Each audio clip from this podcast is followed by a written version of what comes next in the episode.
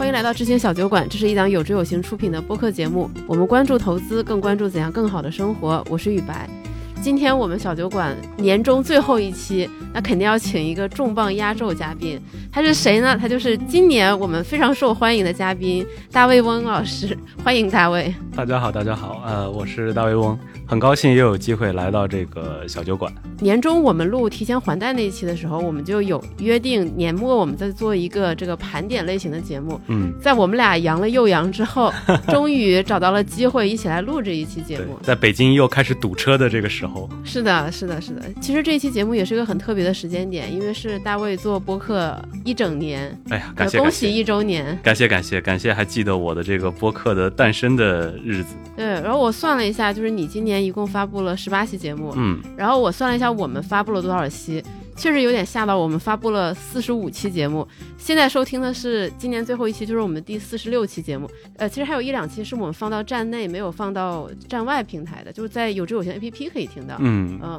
隐藏款，大家要下载这个有知有行 APP 才能听得到。我我翻一下我们两档播客的这个节目列表，我发现其实。我们的这些节目基本上也涵盖了今年所有这个资本市场的变化，以及大家关心的一些问题。嗯，我觉得这是一个很好的记录。其实就像我当初公众号建立的时候，我的那个简介就是记录这个大时代嘛。对，年初的时候，你有预测到今年的市场如此的跌宕起伏吗？我觉得应该没有人能够预测到吧。对你当时有哪些关于二零二二年的猜想？其实我翻看了一下，因为我公众号每年初会发一篇文章，嗯，就是讲对这一年的一个猜想。我记得当时对今年我最笃定的一个猜想，其实是美国加息。啊，确实，因为我从二零二零年就就说这一万个通胀的理由嘛，当时觉得通胀会会很厉害，对，然后我就觉得美国加息这个事儿特别的。笃定，然后呢，而且会超出所有人的预期，是的，就是像一个这个卖方分析师一样，现在可以讲，正如我所料，就就这这是一个比较大的一个想法。然后对于国内，因为在今年年初的时候，其实看不到后面奥密克戎会会是这样的一个传染的程度，包括它的一个发散的程度，所以觉得中国应该不会放大水，嗯，然后呢，可能会有些宽松，但是会比较适度。啊，因为当时也，你这两个判断其实是一个相辅相成的。因为美国要加息，那中国你不能跟美国的整个货币政策差太多，嗯，否则的话你的汇率会有很大的问题。对，所以当时的判断就是中国可能会适度的有一些放松的政策啊，但是也没有想到在其他方面的政策会有这么多这跌宕起伏的一个，对，让人各种意料不到。是的，是的。所以前两天我跟我朋友 Ricky 录。播客的时候，就就大家都用一个词来形容嘛，就是魔幻。就二零二二年，肯定肯定是用“魔幻”这个词是最合适的。对，就是我觉得不管对于任何市场，不管是 A 股投资，还是美股投资，还是说呃一些比较新兴的像加密货币市场等等，各种魔幻事件层出不穷。是的，是的，甚至到年末的理财啊等等一些比较低风险的市场。对，就是非常魔幻的二零二二。对，但是投资本身就是一个，如果大家就是随着投资的这个时间拉长，嗯，会看到就每每年都会存在很多什么百年一遇啊、十年一遇的事情发生。然后在这几年这种宏观大年，就是我们一直说现在在一个宏观大周期下，就更容易出现这种，如果用这个金融行业里边的话说，就是尾部风险。或者是一些小概率事件，嗯。啊，都是在这样子的市场里面最容易出现的。对，就是前两天我们团组同学还翻出了一个年初某知名金融网站的预测，嗯，说二零二二年下注中国的十大核心资产，嗯，就是贵州茅台、药明生物、中国平安、腾讯控股，嗯，还有歌尔股份等等等等，这几只股票的最大回撤都是百分之三十到百分之六十多不等，嗯。对，其实这个这个网站也是一个算是一个自媒体吧，它最早都是从自媒体发展起来的，对，每年都会有一个这样的十大股票，然后呢，有几年其实因为我跟他的创始人认识也挺早的，嗯，呃，有几年还是挺挺准的，嗯，然后准的时候呢，就是到年末就会大肆的宣传，对，然后呢，甚至以此来这个卖会员等等的，但是呢，遇到这种跌宕起伏的年份就不太准了，他预测的这。对，第一他也不会再宣传，然后我也好像没有看到他再去讲明年是不是还有这个，按理说应该还会有的，嗯啊，但是它往往代表的是在年初时候大家的一个一致预期，就是对这一年我看好的行业也好、赛道也好、公司也好，是的，整个投资圈的一个一致预期。但是呢，往往特别是在尾部风风险大的年份，这种一致预期是一定会被打破的。嗯。就像呃，我们在盘点今年表现好的这种投资品种的时候，会发现今年表现最好的是带有反转意味的 CTA 产品，就是它赌的不是这个商品期货会一直上涨，而是它出现了一个反转，比如说不管是在就是从从涨到跌，还是从跌到涨涨，OK，它有一个拐点啊，这种的产品。表现会比较好，但是前几年表现比较好都是所谓的叫 momentum，就是趋势交易，就是换句话说，就是这一类资产这一个商品在涨，我会赌它之后还会继续涨，嗯，这种产品会表现比较好，那就可以很明显的看出，就是今年是非常不适合趋势投资者的，呃，一个一个市场，就是你你你去根据去年来看，今年是一定会走偏的。对，那听你这么说，我会觉得那今年是更不适合个人投资者，尤其是比较业余的个人投资者的这么一个市场。嗯，对，我想起来，我其实年今年年初还有一个建议，当然当时被很多公众号读者骂，说我说的特别的含糊，我就说慢即是快，就是说今年不折腾比较重要。当然这句话感觉每年都适用啊，嗯，就是好像也没有没有哪年是应该要多折腾的，但今年其实会会更加明显。就是你要是试图，因为今年你去看，比如说 A 股，它有很明显的反弹期，比如说上半年一直到七月份，其实四到七月份表现对四到七月份对表现非常好。因为为什么七月份这个时间我记得很清楚，就是我那次是跟也是跟 Ricky 录那期节目，基本上就是在一个高点反弹高点录的节目，然后录完之后就开始一路下跌，然后到十月十一月跌到惨绝人寰的时候呢，哎，就在大家都已经就觉得只能趴在地上躺平这一年的时候。反而它又出现了一个比较比较大的反弹，换句话说，就跟这个病毒一样，今年的市场专制不服。嗯，你以为你看清楚了接下来的一个走势，然后它就会给你打一个脸。对，所以你如果在涨起来的时候去加仓，或者说在跌下来的时候选择去割肉或者减仓，都会是一个不太好的投资决策。嗯，就这个会让我想起我们前两个月和甜甜酱录的一期节目，就那一期节目也很受欢迎。他是一个在 B 站上做攒钱实证的这么一个博主，他会记录自己的消费和投资。嗯，然后他和他的老公分别投资了腾讯，就是个人管个人的投资。嗯然后今年在腾讯逐步下跌的时候，他们选择了加仓；最后跌到他们受不了的时候，他们选择了清仓。嗯，我我我我也有投资腾讯，嗯，腾讯是在我的养老账户里的一只股票。OK，就相当于是我在养老账户里只放了，呃，不是那个个人养老金账户啊，而是我自己给自己设立了一个养老账户。对，股票账户作为养老账户里面，腾讯是唯一一支互联网公司。那不作为任何投资建议啊，但确实，你的这个账户是打算持有最起码多少年？十年吧，最起码十年。是以十年为一个单位做的一个账户。OK，对，当然我相当于是从七百多跌到五百多的时候就开始买入了，从五百五百多一直买买到最低买到三百，没有两百多的时候我就哎两百多也买过一笔。对，跌破两笔百就没有买。但你刚才说的这这个这个 UP 主的话，他的这个割肉的时间可能就不是特别好，是吧？对，就是他割肉之后，其实还跌了一波。他那个时候他觉得还挺欣慰的，嗯。但是后面确实腾讯也涨回来，这个涨幅超过百分之五十了嘛？是是是，现在回到三百多，回到三百多块。其实如果投资的期限拉长，嗯，我出现类似这样的操作。呃，我们把它定义为还是有点韭菜操作的这个行为，是在零七零八年的那一波市场就出现过，就在零八年跌到最惨绝人寰金融危机的时候。实在受不了了，就一把清仓，嗯，然后然后就眼睁睁看到四万亿砸下去，就是当时出的那个刺激政策，然后市场那是你刚开始投资的时候吗？对对，那是我刚就我年初不是录过一期什么投资多少年，就是复盘，对对，踩过的坑，这是其中一个那期那期我印象特别深刻，因为我是下班路上一边骑单车一边回家，然后听的特别快乐。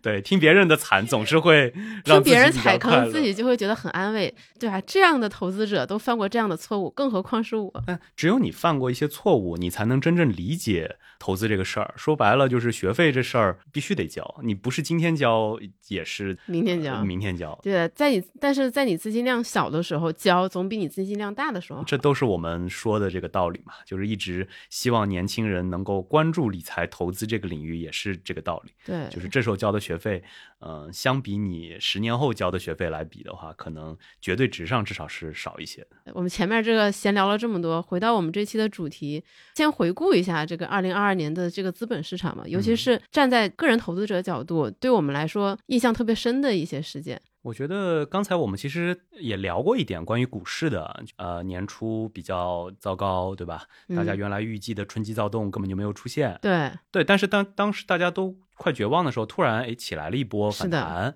然后特别是新能源啊这些表现很好，然后呢就在大家觉得哎还就挺好的了时候，突然又又往往下俯冲，是。啊，最后我理解应该是形成了一个 W 型吧，就是对于 A 股来说是。差不多是一个 W 型的感觉，因为现在也没回到反弹高点，甚至没有回到年初的这个这个点位嘛，嗯，是一个向下斜的一个 W 型啊，就大部分我看很多板块，就今年大家好像比如说也还是以股市为例，很多人会觉得哎光伏啊新能源啊什么的很火。但你去看，如果从年初到现在来说的话，这些行业其实跌的是最多的，都是跌了二三十个点的，啊，反而是一些不太起眼的一些红利型的，比如说呃吃股息为主的这种指数或者行业。比较稳，然后像什么煤炭啊这一类传统能源反而表现比较好，就这个也挺魔幻的。是中证红利其实也是我们长钱账户这个产品非常重要的一个持仓嘛，就是它在过去一年带给我们的收益就是其实是相对比较平稳的。对对对，它比较暖心的存在。对它应该是跟其他表现有比较低的相关性。所以其实分散效果是比较好的。是的，如果我们现在看二零二二年初那些规模最大的那些基金，其实今年的回撤都是在百分之三十左右。对，所以我觉得今年基民还挺挺受伤的，因为我非常受伤。对我之前也是在基金公司嘛，一直到一到日到下半下半年为止都在基金公司，其实会接到很多的基民的这种，也不能说投诉吧，也也有投诉，但也有一些抱怨，主要还是很伤心。对，很伤心，就是前两年无脑买的很多基金，因为大家最主要买的都是一些这种呃平台主推的或者规模比较大的，大家觉得哎比较放心，嗯，结果发现反而他。他们表现是比较糟糕的啊，但是我我想说的是，你没有看到那些很多规模小的，可能跌得更厉害。今年整个就是专专杀公募基金，可以说，因为因为首先今年就是一个通杀，就今年基本上没有什么板块表现的很好。对，所以今年如果大家发现有些基金经理，哎，居然还能到年底持平，甚至正的，或者是表现比较平稳，那只能说明一种可能性，他操作很灵活，他都踩准了点；第二种就是他可能从头到尾就拿着煤炭之类的东西没没撒手，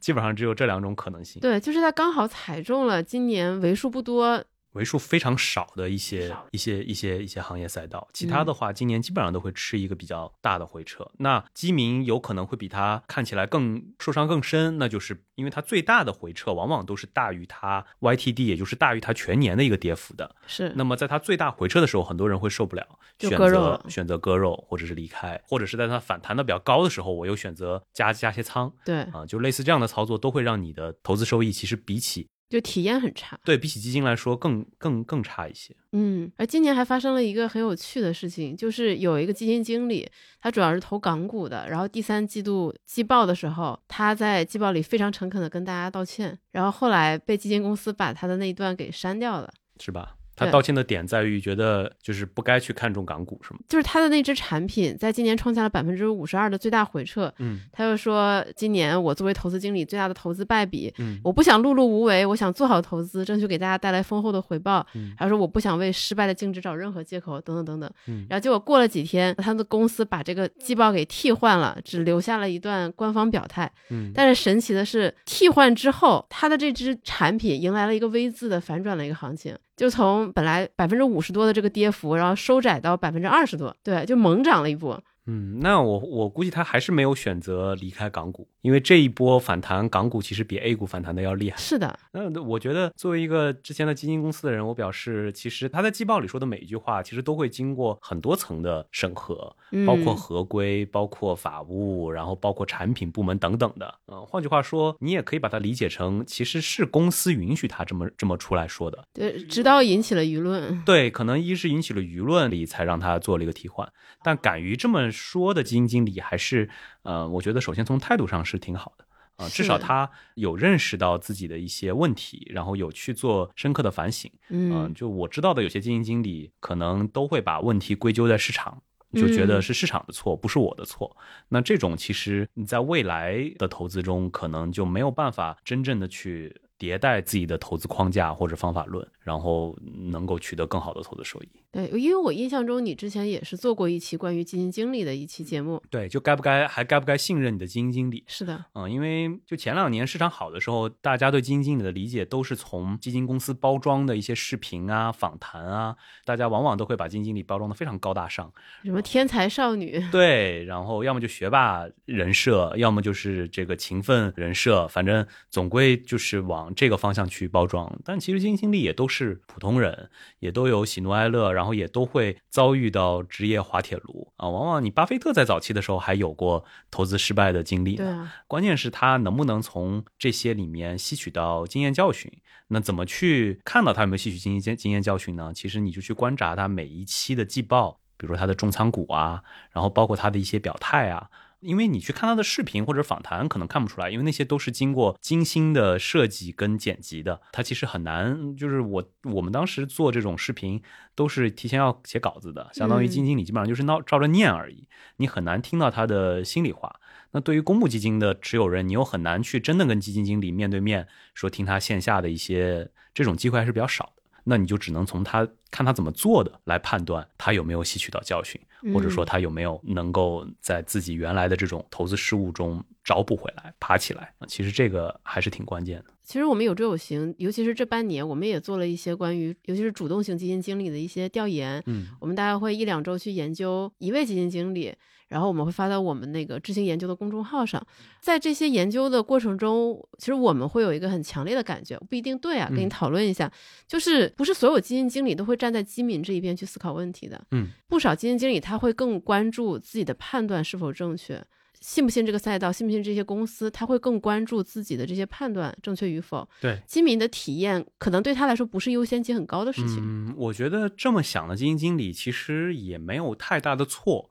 因为基民本身是一个泛概念，你也很难定义什么样的人是真正的基民。所以，其实你从海外的很多经验来看，站在基金经理跟基民中间，应该还有一个角色，就是不管你是一个投资顾问也好，对，还是一个做资产配置的一个 FOF 基金经理啊，或者这样的一个角色，他应该去协调真正的基金产品跟基民体验之间的一个关系。所以，对于基金经理来说，他做好他的能力圈里的，你比如说，我还挺欣赏有些基金经理，我就是半导体，或者我就是对某个行业最有呃认知度，那我就去投资它，把他的投资做到极致。我觉得这个也是某种程度上对基民负责的。其实我最看不惯的，或者说我觉得最不好的一类基金经理是见风使舵。今年这个行业好，我就去买这个行业；明年那个行业好了，我就去买那个行业。每年的投资逻辑都不一样。对，其实。这就意味着他的整个投资框架或者方法论比较不够成熟，呃，因为不可能有一个，我认为不太有基金经理是一个全能型人才，就是什么都什么都懂。包括你看最顶流的那几个基金经理，他也会坚守自己的一个能力圈，这个其实我觉得才是最好的。我们去看什么晨星的这个评级啊，或者是一些国际权威的这种评级机构，他也非常关注这个基金经理的呃连贯性或者他投资理念的一个一致性。嗯，这个其实是作为评价基金经理来说很重要的一个考量指标。OK，对，就包括我们在调查的过程中，就会发现说，其实一个基金经理想要在他所在的这个领域的这个贝塔收益之外，能做出阿尔法的，其实非常少。对，这也是为什么现在越来越多的人还是挺喜欢用指数啊，嗯或者是指数增强，这就是我们的投资理念嘛。对，去去做做投资的，但是怎么说呢？这两个都有道理，但是在中国这样一个市场，还是相对来说存在很多的主动收益的。可能可以取得阿尔法收益的，但是呢，这个对于选基金经理这件事情要求很高，对普通投资者提出了特别高的要求。对，就像我自己的话，现在也会越来越多的从投个股往投指数这边去偏，嗯，因为随着这个上市公司越来越多，原来可能只有两三千家，大家熟悉的就那么两三百家。现在一下变成五六千家公司，其实你很难去判断一个企业到底能不能，特别是就像我们最早在讲的，现在的整个是整个经济宏观经济政策都非常的波澜壮阔，嗯，波澜壮阔打个引号，所以你你你很难判断企业到底能不能活下去。那一样的，对于基金来说，现在市场。好像我记得已经上万只了吧，就是整个基金的基金的数量数量已经上万只了。那你在里边选到靠谱的基金经理，其实真的是一件挺大海捞针的事情。嗯，那但是靠谱的指数或者说最核心的指数就那些。对，然后你你如果判断这个市场未来有一个什么样的风格趋势，其实投资指数可能是一个更省心省事儿的事。嗯，对，这里其实我挺想倒叙讲今年发生的那些大事的，就是前段时间，我相信大家可能也都注意到了，就是银行理财和债券基金的这个暴跌的这个事情，然后引起了普通投资者很大的不安。嗯，后来我就去调研，我就说大家到底是从哪儿知道这些债券基金的？嗯，比如就是特别有名的一个代表性的基金，那个富荣中短债基金。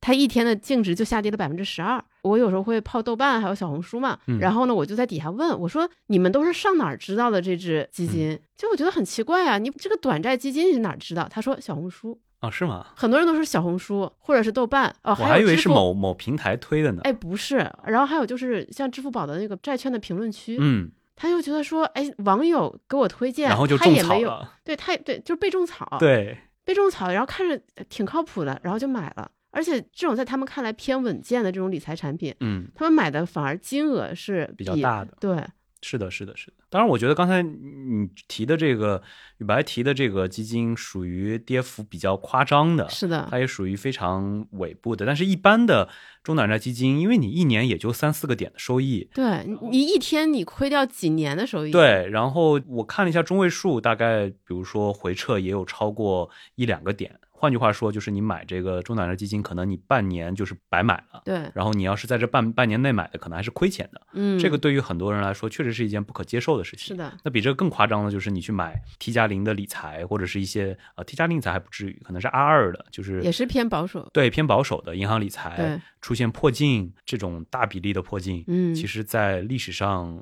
是没有过的，可以这么说，就是前无古人的。那个也是我上一期播客也在聊嘛。今年其实是这个资管新规真正实施的第一年，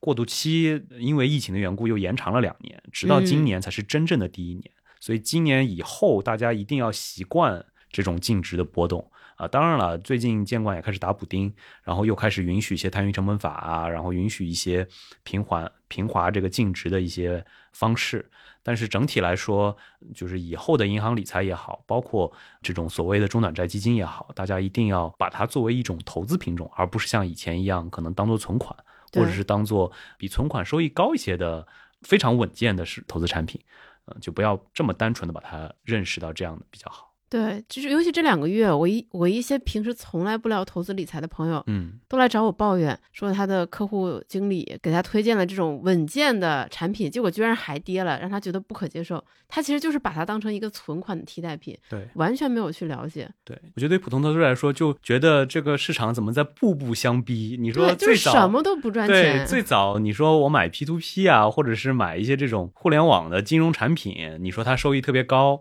嗯，然后呢，它最后出现了问题，我也就认了。对，然后你就逼到我现在就买点这个三四点，我也就想比余额宝、比这个货币基金高一点收益的，嗯，你怎么还会跌？就是这个事情是在好几年前，我我记得跟朋友们聊的时候就会说，在海外那就是这样啊，因为你在海外就不存在理财这种东西嘛，就是你买的要么就是基金产品，要么就是一些组合类的投资产品，它都会就是净值波动是一件非常正常的事情。是的，除非如果你真的要无风险或者什么的，你就去这个买存款啊，或者是放在银行里面不动，这个是唯一可能实现一个不会跌的这么一个状态的。当然，最近我也我也在推荐一些手上有美元或者外币的朋友，说你们可以去买买买点美国国债啊，美国国债非常好啊，我自己现在买了挺多美国国债。嗯，这个这个这个仅作为个人经验啊，对对对对对对，这个绝对是不作为任何的投资建议。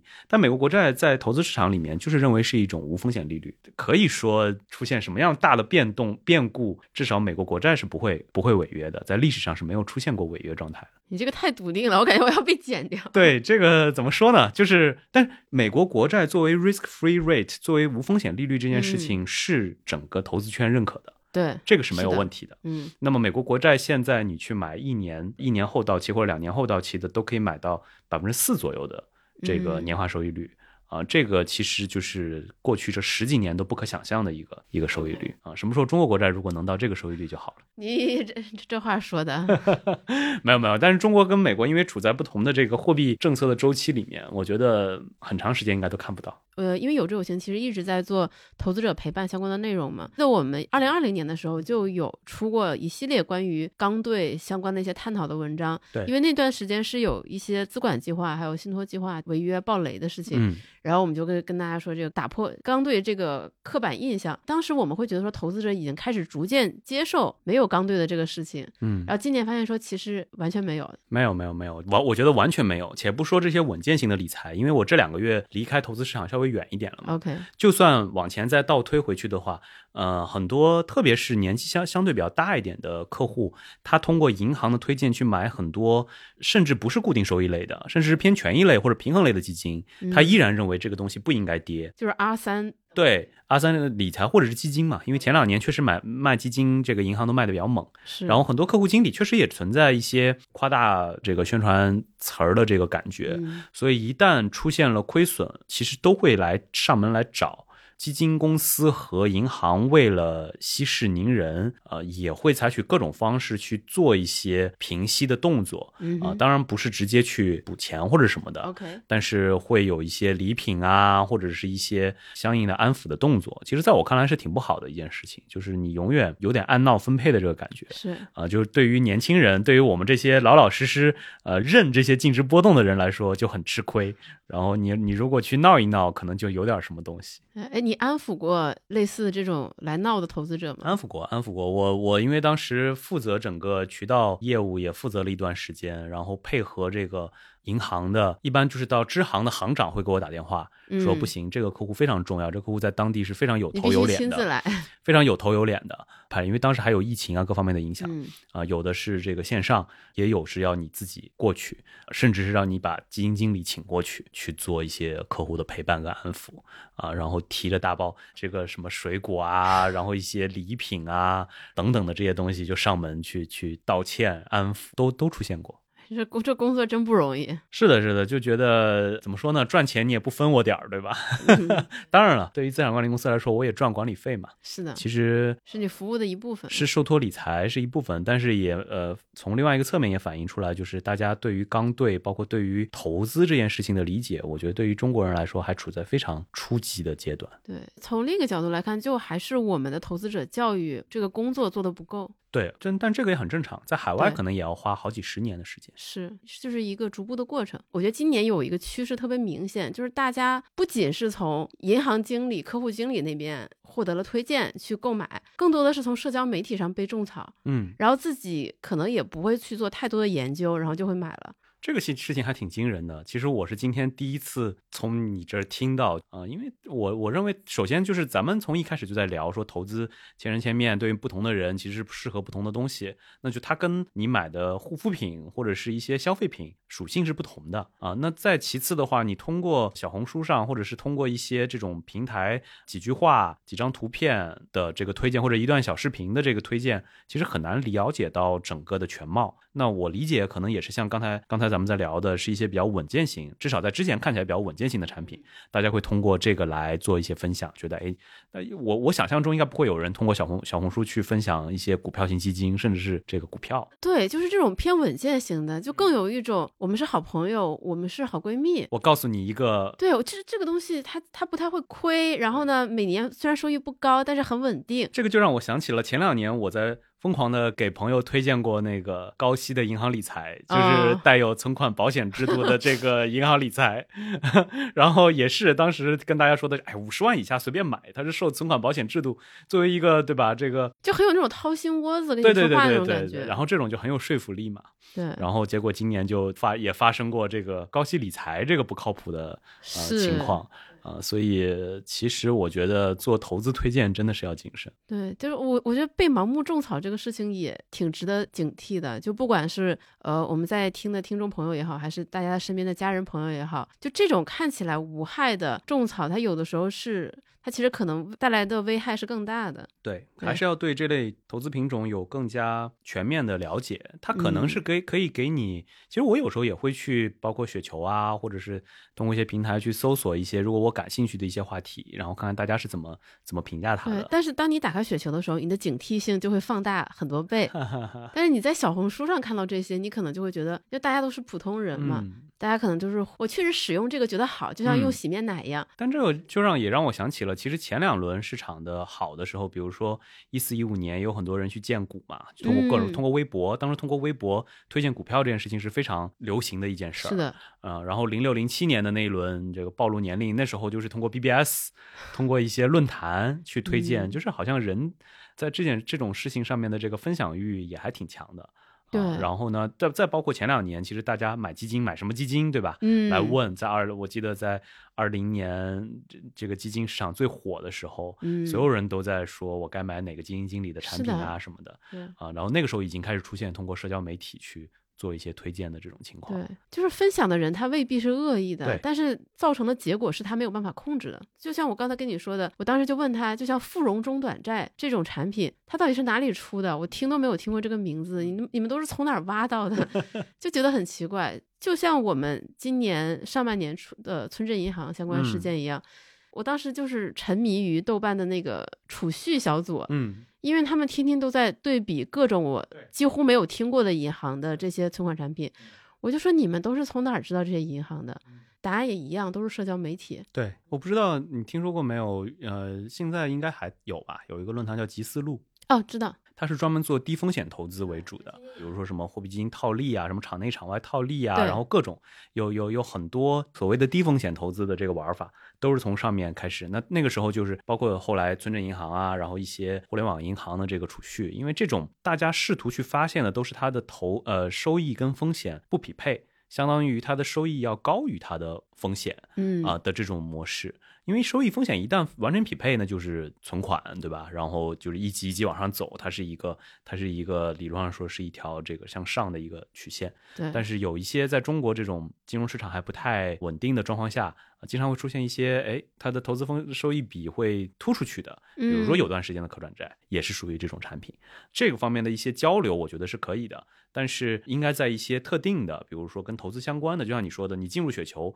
你就警惕性就会高，因为你认为它是一个投资论坛，它上面一定会聊很多跟钱有关的东西。对，它一定是鱼龙混杂的。对对对，然后你去一些其他的社社媒，你可能就会。更不设防一些，对，就尤尤其是这种低风险的，大家可能都会默认彼此都是那种小富即安，呃，没有太多功利心，也不是想骗你钱的那种心态。是的，但整体来说，我觉得这一轮银行理财跟中短债基金的下跌，也是给这个行业泼一盆冷水，或者说提个醒吧。嗯，造成的影响确实已经比较大了。但是有没有到，比如像零八年金融危机那种货币基金，我说美国啊，就货币基金都出现亏损，然后其实很多人血本无归的这个状态，可能还没到那个状态。所以呢，不管是对于行业还是对于投资者来说，都是提了一个醒，不要认为任何一类的投资品种是无风险的，或者说它是不会出现回撤的。嗯，我觉得你刚才说的还有一点很有意思，就是不少投资者去研究这一类产品，是想找到那些风险和收益就是不匹配的这些机会。嗯，像 P to P 这类产品，你的风险是远远大于你的收益的。但是我们希望能够带给普通投资者，你冒的每份风险都能给你带来一份收益，嗯，而不是你冒的极大的风险只拿到一小部分收益而已。而且，而那些像这些低风险投资者喜欢的，就是收益大于风险的，我觉得它可能更多的也是一些短期的机会。对，它是一些局部的机会，然后一般市场容量都非常有限啊，一旦很多人发现了。它可能就这个就会抹平了，就会失效了。对，所以才要用一些比较小众的论坛去讨论这样的一些套利机会嘛。其实，在海外也也会出现，就是这就是所谓的套利，相当于就是呃，如果这个市场出现了一个短期失效的情况，嗯，那么投资者就可以通过这样一种收收益跟风险不匹配的状态，赚到比自己承担风险更多的收益。我觉得在中国未来也还是会出现。然后我们如果有机会，如果发现了，可以去做一些分享，不作为投资建议，但作为一些信息分享。是是是，就是我我们还是提倡大家对吧？一分耕耘一分收获，是的，是的。一分风险一分收益，啊，好押韵啊！而且就像我们刚才说的，因为大家对于打破刚兑这个事情理解还没有到那么。彻底就没有完全接受这个事情，就会导致这些基金会出现这种死亡螺旋嘛。因为大家赎回，所以他被迫要贱卖，因为贱卖，然后继续下跌，然后大家继续赎回。对，这个在资本在金融市场是非常容易发生的一些事情，就是跟银行挤兑啊这种是有点类似的。本来银行没什么事儿，但当他发生挤兑情况的时候，他就会出事儿。呃，虽然我离开这个钱东家了，但是也还有跟就是基金经理做一些交流。他就说，这一次的这个中短债基金的一些赎回，确实是出现了，就是把刚才讲的这种呃死亡螺旋，或者说是我。被迫必须要处理资产，然后导致它跌得更厉害，然后我又被迫要卖出。就当这种情况出现的时候，就需要有形的手介入了，就是监管会介入，然后去停止，因为市场本身的力量已经失效了，必须要通过一些外力去去阻止这个继续进一步发酵。就好像当时呃雷曼兄弟破产之后，不能再允许第二家这种大型的金融机构倒下一样，那这次监管其实还是出手了。所以大家看到这几周，其实这类产品就开始稳下来了。嗯，但我们不能说说以后呢是不是又只涨不跌了，这个不一定。大家要对它有更深一层的认识。因为我印象中村镇银行事情刚开始发酵的时候，也会看到各种声音，就有人会说大家不要去挤兑啊，就不要让这种事情发生。如果发生了，大家都没有钱可以拿出来。但这个没有办法，这是囚徒困境。嗯，是你是你作为亲历者，我作为亲历者，我我认为，如果说的那个什么一点，就是要相信政府吧。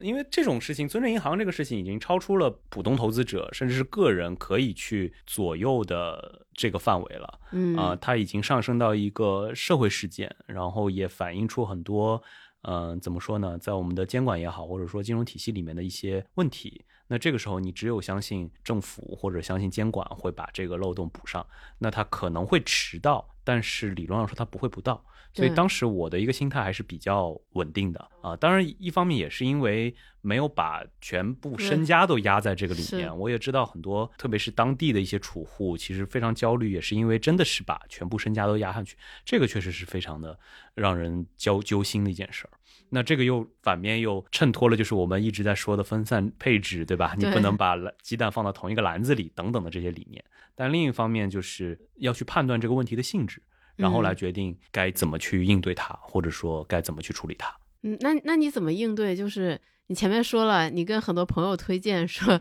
这个五十万以内都很安全。对对，这就是朋友还在吗？呃，朋友 还好，就是大部分的朋友都在中间，就就是因为我当时推荐的是一篮子，相当于其中有这种暴雷的村镇银行，也有一些其实还是稳健在运行的一些互联网银行，所以反而听我推荐买这类村镇银行的朋友还比较少。OK，呃，这是第一，第二是其实到最后的结果来说，都还是兑付了的。只要你是确实是在这个金额之下，啊，还是还是给予兑付了。就是我刚刚说的，要相信政府嘛。那那第三点，其实给我自己提了个醒，就是以后要推荐啊这种事情还是要少干。嗯，就都是个人经验分享，不作为投资建议。是的，是的，是的。但是你真正到线下来跟你身边的朋友一对一的时候，你说再多的免责条款，人家也不会管你的。从你嘴巴里说出来的就是你的建议跟推荐，否则你干嘛要跟我讲这个呢？对。就反正是你推荐的，你得负责。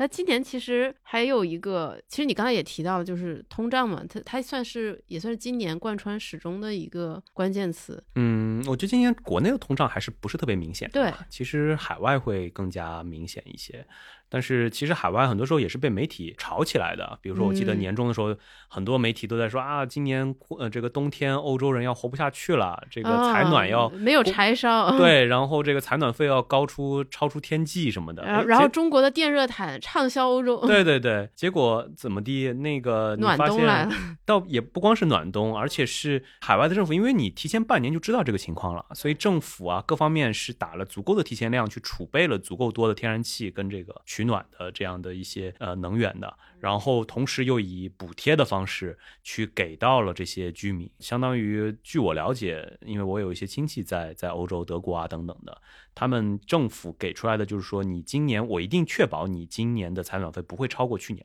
如果超过去年的部分，我全额补贴，就是用这样的方式来消除了，因为对他们来说确实，否则的话，人民的这个压力太大了，其实你会影响到。经济影响到很多事情的，包括政治等等的方面，所以怎么说呢？通胀它也不能说雷声大雨点小，因为如果现在反正现在呃我们在录这期播客的时候已经开始放有一些政策的转变，我们可能明年二零二三年我们就真的能。感受到这个感受到海外的一些情况了，你会发现好像比我们之前几年确实要贵了贵了不少，就通胀是客观存在的。对啊，但是据我的观察跟这些海外朋友的交流来看，还在大家的能承受的范围之内吧。嗯，对我我从海外朋友那里得到的反馈就是，确实物价就是你生活中的各种必需品的价格是上涨了不少。对，是的，这个是客观存在的。但日子还要过下去。是的，日子要过下去。然后其实你看这么多年的整个，不管是国内还是海外的经济生活，通胀是推动人类社会向前发展的，也是一个很重要的一个事情。如果真的出现通缩，那就像。日本那二十年发生的事情，反而不是一件好事情。对于普通人来说，过去一年感觉全球似乎都民不聊生，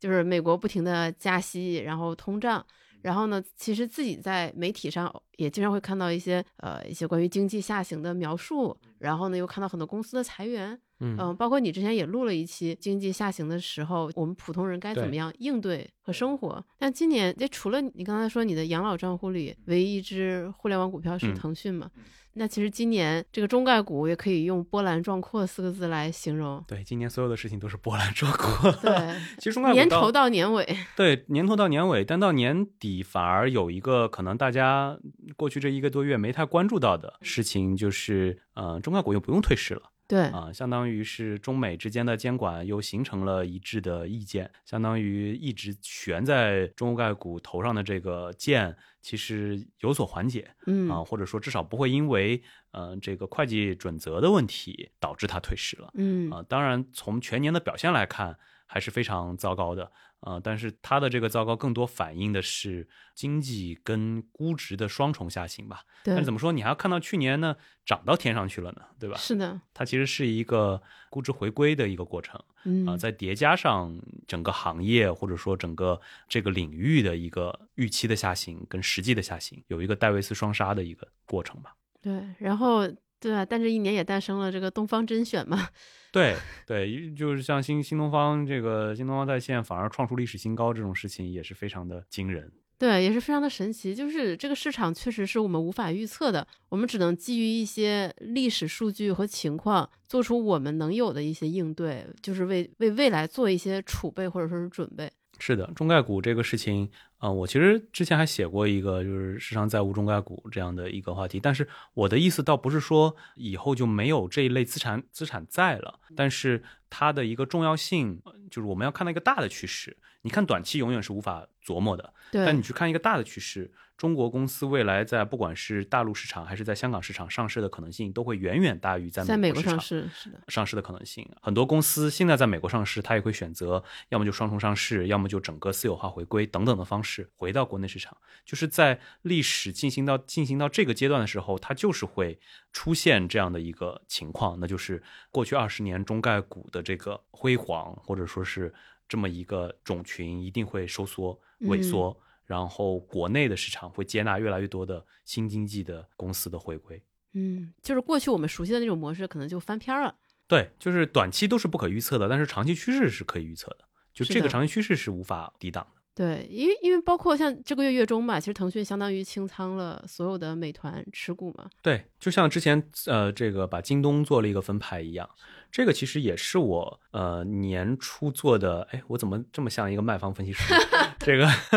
年初做的，虽然离开了这个行业，对，这做了一个预测，就是这个，我记得我二零二一年做的预测是，互联网公司会迎来更大的逆风，会有很多的阻力啊。那去年确实平台经济啊，各方面啊，也确实是在政策面上不是特别友好。但是到今年，当然说会做出一些不利于股东的一些决定啊，就是对于互联网公司来说。但是你比如说腾讯分派美团这件事情，利不利于股东？也很难讲，他只是把选择权给到了股东身上。嗯，但是呢，对于腾讯原本的投资逻辑里面，有很大的一条是我做了非常多的投资。对，然后我的投资其实能带来，因为我一直在连接不同的对连接不同的公司，然后包括这些公司的价值其实没有体现在我的股票里面，所以它是一个隐含价值。但是现在腾讯把这些东西都挖出来，直接扔给你了。啊，由你自己来决定该怎么办。这就呃还挺有意思的。因为当时看到这条新闻的时候，我就想起前几年，就那个时候我还没还没加入有志有行嘛，呃，当时当时大家调侃，就是创业的目的不是说我要改变世界，我要建立一个特别特别厉害的公司。创业的目的是要么卖给阿里，要么卖给腾讯。对，呃，但是这个逻辑也许未来就不存在了。对，就这个时代真的是翻篇了。不是，也许就已经不存在了。就现在已经不存在了，有个一两年了。我记得你说的这个事情，其实真的是一八一九年的时候，大家特别流行的，特别流行的。对，然后大象起舞，所有的行业都是被这几家巨头投资的。然后现在其实腾讯已经逆流反过来去把自己手上的一些东西分出去了。对他，他只在自己非常看重的一些领域还在做一些大肆的投资和收购，比如说像游戏。对这个，其实马化腾不是前段时间那个讲话也是刷屏嘛？对，嗯，其实我觉得对于这些大佬来说。还是看的比较，特别是我比较欣赏腾讯的一点是，他看的真的是挺清楚的啊，就是对于整个趋势来说，不作为任何投资建议，没有没有，对，不是他的养老账户分享。是的，是的。对啊，那既然我们都聊到这些了，其实尤其是在年末这个关头，大家最兴奋的应该还是展望未来。对，对，同样的不作为投资建议啊，只是我们对二零二三年的一个非常个人化的猜想。是的，我想问雨白，你觉得？现在从你了解到的信息来看，大家对二零二三年到底是一个什么样的态度？呃，我会发现，我就从身边人的态度来看，其实是非常两极分化的。就乐观的呢就很乐观，悲观的呢就会非常悲观。乐观的话，就比如说，其实你我们也能看到很多机构、券商，尤其尤其到了十二月，大家都会在做各种预测嘛。其实大部分的基调都是非常乐观。券商永远是乐观的。对，看看好看好二零二三年市场。但是我身边的一些个体，大家会觉得明年这个经济只会更差，嗯，或者是说它可能会复苏，但是可能会是明年比较后的一些时间段。嗯，我觉得可能是也受身体健康状况的影响。你刚才说的这两种观点完全是不矛盾的，嗯，因为他们首先他们看的这个维度是不同的，对，包括券商啊，包括一些市场机构，他看的可能是资本市场，是的，看的可能是整整个这个金融这个领域，但是对于身边的个体的朋友，他可能关注的是自己的工作、自己的生活，是一个微观领域的这么一个概念。这两个领域在明年确实会出现，呃，就我我自己的判断来说，也确实会出现比较大的分化。就是对于微观来讲，是需要一个比较长的修复期的，不是随着整个防疫政策的调整，包括生活慢慢的正常化，一切东西就会回到一九年，对，就会迅速回到一九年。是的，这里边就是前段时间这个高山文博士也做过一个挺精彩的分享嘛，就是关于疤痕效应，呃，也说到海外其实疤痕效应不是很明显，特别是发达国家。原因是因为在受伤最深的时候，政府用非常强有力的补贴来捞起了民众的这个，把它拉的比较高。那么，因为他没有受过这么深的伤，所以呢，他的疤痕也就不会那么的明显。但是也有后遗症，就是包括通胀啊这些东西，都是当时直接直升机撒钱带来的一个一个结果。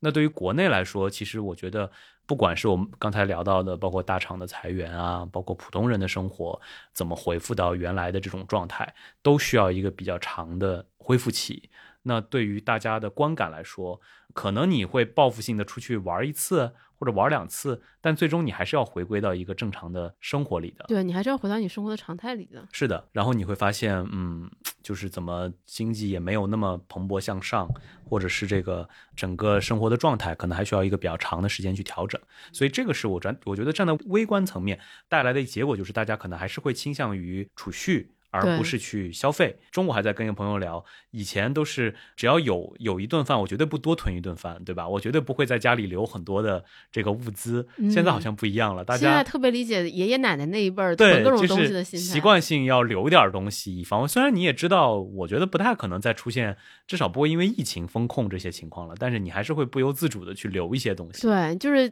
还是不由自主的想填满自己冰箱的冷冻室。对，这种效应我觉得还会持续。持续一段时间，可能是半年，可能是一年。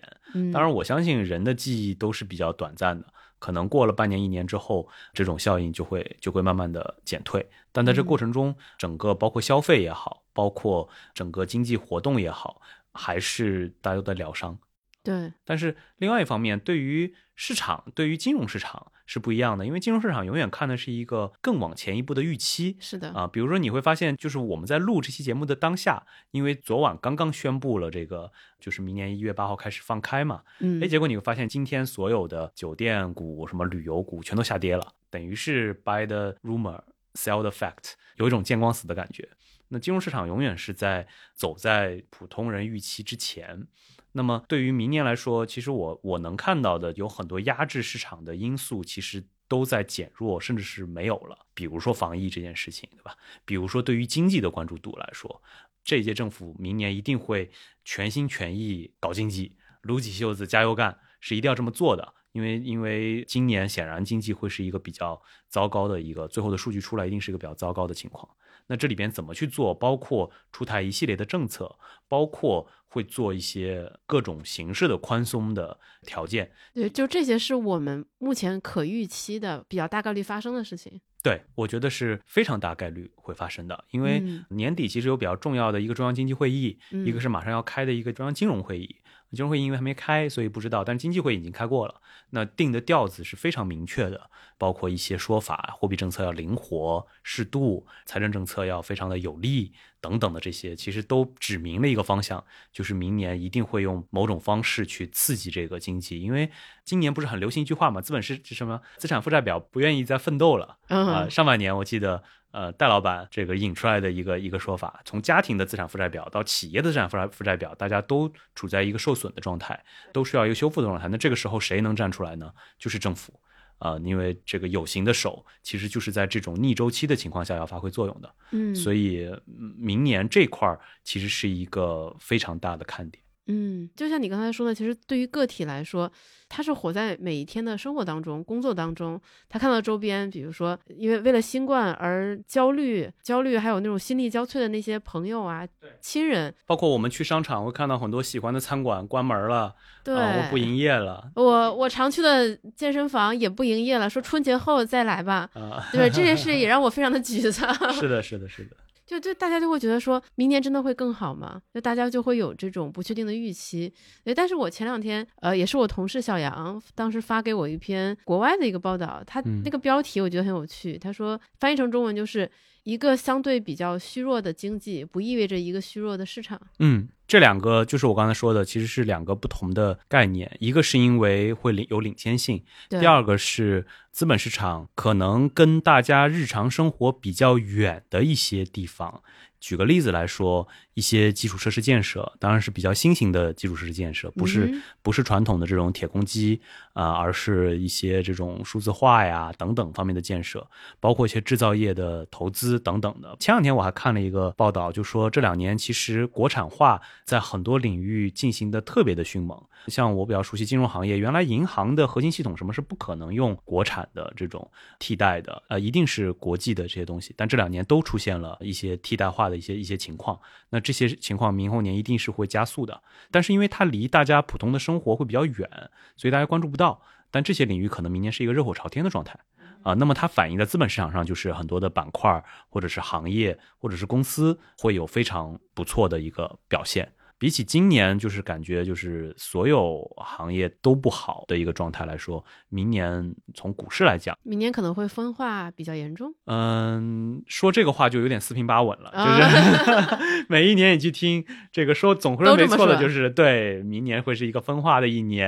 然后是会波动的一年。但是二零二二年确实分化不明显，因为大家都不好。对，今年反而不是分化，就今年是说错了的。但明年我其实会更往乐。观一方去走，就我认为可能大部分的都会比较表现比较好一点。嗯，就分化是往积极的那边去分化，而不是往这个悲观的方面去去分化。背后的原因也是因为，就是我刚才说到的这种政策面，因为中国还是一个非常政策式的，政策比其他因素都要重要的多的一个是一一个，我就论股市这块儿，我就且不论其他的市场。所以政策的导向就决定了这个市场的发展的方向。嗯，重新提示一下，这个仅作为对对对，不作为任何投资建议。对，这是我们的一个我们对于二零二三年的一个猜想。是的，是的，是的。啊，然后另外就是，好像大家最近都不太关心关心市场了，因为都在忙着自己的一些生活。但是不用急，就是中国永远是三根阳线改变信仰，然后的稍微涨一涨，大家的这个关注度就都回来了，这个是一定会发生的。然后我觉得只是说不好在明年的哪个时间点而已啊，我判断会比较早，就是真的是比较乐观。对，因为因为我觉得其实我们两期节目录下来，我觉得大卫你其实是一个相对比较保守的一个，我其实是一个非常风险厌恶型的。投资者就长期悲观的一个性格，对，是这是一个长期悲观的性格，所以现在处在我职业生涯里面为数不多比旁边人乐观的这么一个状态。哦，对，下次我们再找一个悲观的来这个中和一下，对冲一下。对，是的，需要对冲一下。对，就我们刚才聊的是国内市场嘛，嗯，那刚才你也说了，放开之后，那么国外的，尤尤其是海外那些国家的通胀，可能对我们的影响就会变得比较直接。那这个能展开讲讲吗？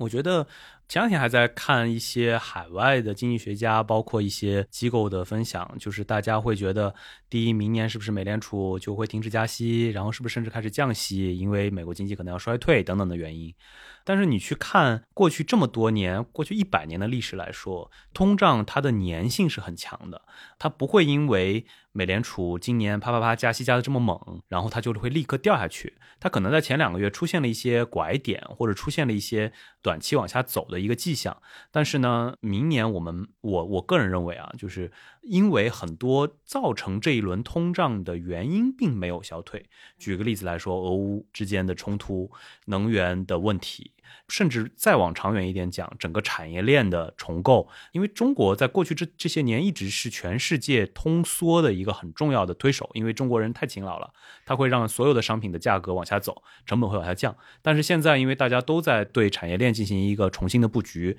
可能要呃更加均匀的分配到不同的区域，那它一定会推高这个相应的商品的价格。所以这些根本的结构性因素是没有没有发生变化，它不会因为美联储的加息，或者甚至是最近。日本也开始调整它的货币政策，对，不会因为这些东西而做一个变化，所以可能大家真的会迎来一个比较长时间的中高通胀的一个时代。那么，这个对于海外的不管是生活还是经济还是市场，都会是一个非常重要的考量因素。比如说海外的股市，那么为什么标普五百也好，纳斯达克也好，过去这些年？可以这么长期的一个牛市，然后你去看它的估值中枢，可以一一路从比如说原来的十倍、十五倍上升到二十倍，那这个背后就是它长期低利率的一个结果嘛。那如果它通胀一直维持在一个相对比较高的位置，那它的这个加息可能会缓下来，甚至是不加息了。但是你也不能指望它很快去降息，或者重新进入到一个低利率的环境。那这种情况下，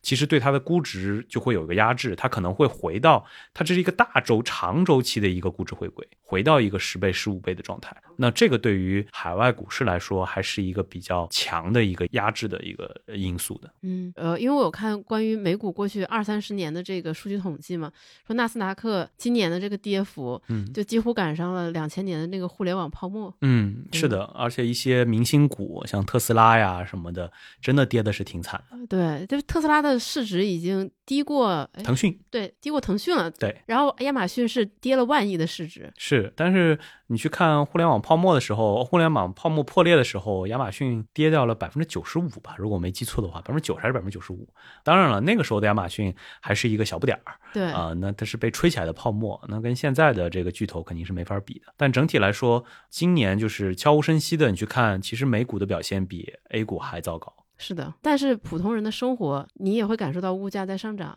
所以是更难受的，而且美国人他的大部分的养老金，他其实都是在股市里面。对，但我们就不用为美国人操心了。对，所以我们关心的是明年我们怎么办。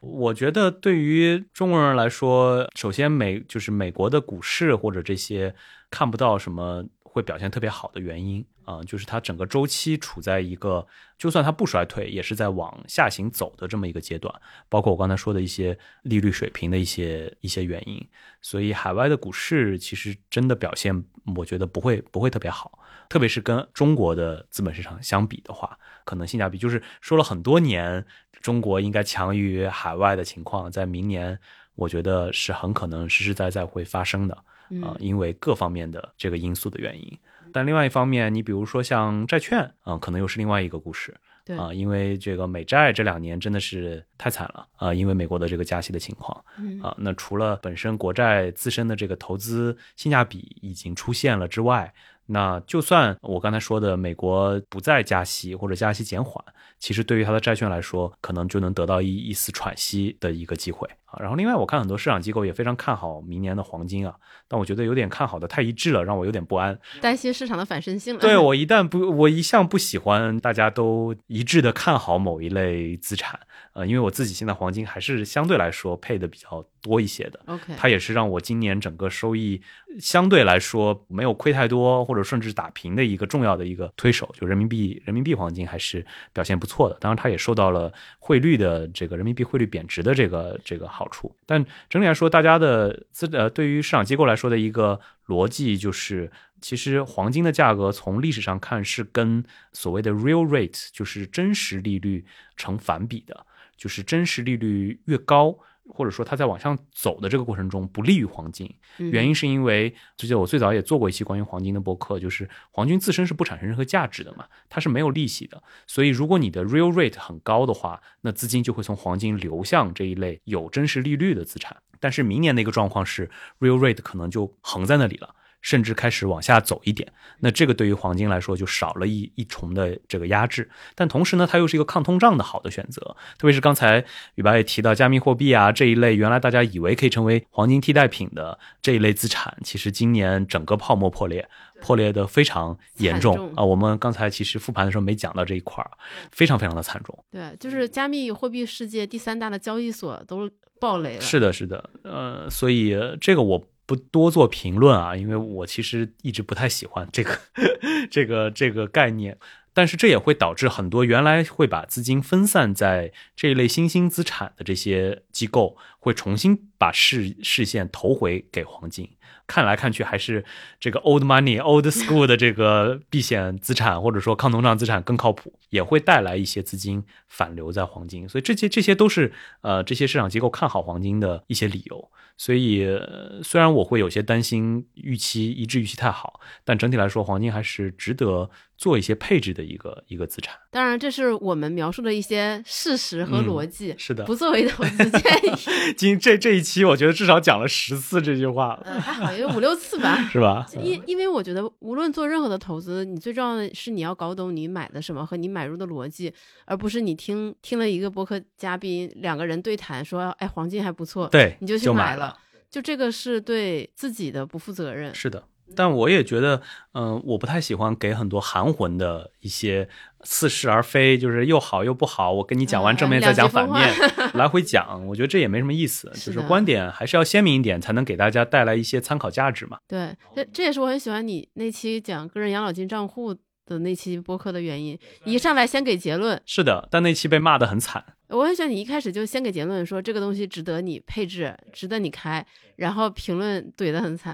我们也被怼得很惨，是吧？呃，我当时看你的一个回复就很有趣，说我非常不能理解他关于通胀的一个说法，就是你认为你现在存的每一分钱未来都会被通胀侵蚀掉，那你们准备拿什么来养老呢？对，就是我一直不太理解，就是这个逻辑不能理解。有很多朋友的留言都是说。我觉得不值得，因为三十年后的这个钱早就不是这个价值了。但是那那怎么办呢？那我们现在就完全不考虑三十年后的养老问题吗？当然，也有人给出的答案就还是买房子啊，或者是怎么样。但是整体来说，我觉得在未来的三十年的养老，靠买房可能会有点困难，还是要早做打算。不要把过往三十年的这种通胀水平，包括钱贬值的这个复制到未来三十年，就这这也是一件不太妥当的事情。嗯，那展望二零二三年，我们刚才讲了很多关于投资的部分嘛，那在生活部分对大家有什么建议吗？我觉得我今年如果说二零二二年给我自己带来最大的一个启示，就是活在当下。毕竟是在上海被封了两个月，对，毕竟是在上海被封了将近三个月的人，想做什么就做点什么，然后不要去等。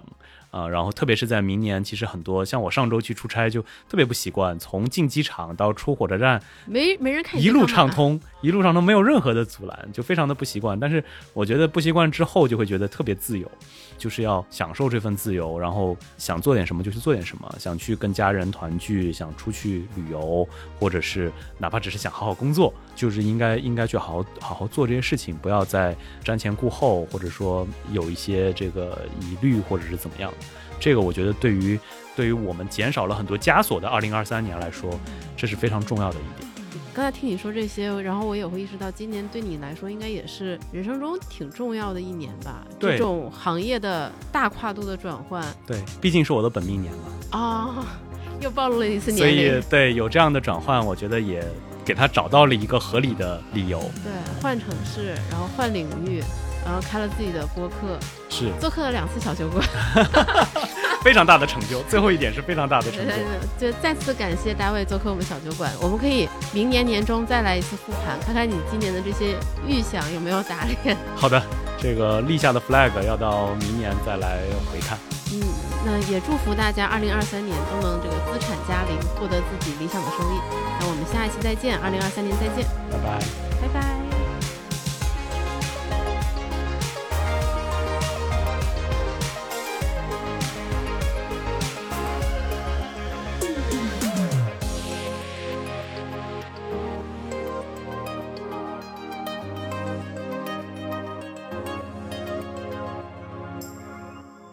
以上就是本期节目的全部内容。如果你喜欢这期节目，欢迎你分享给你的亲朋好友。马上就是二零二三年了，如果你想为新一年的长期投资早些布局，那么长钱账户是个很不错的选择。欢迎你点击文稿区的链接查看了解。如果你希望新的一年多学习了解一些投资知识，欢迎你下载有知有行 APP。最后，非常欢迎你留言写下自己二零二三年的新年愿望。祝你新的一年平安喜乐。我们下一期见。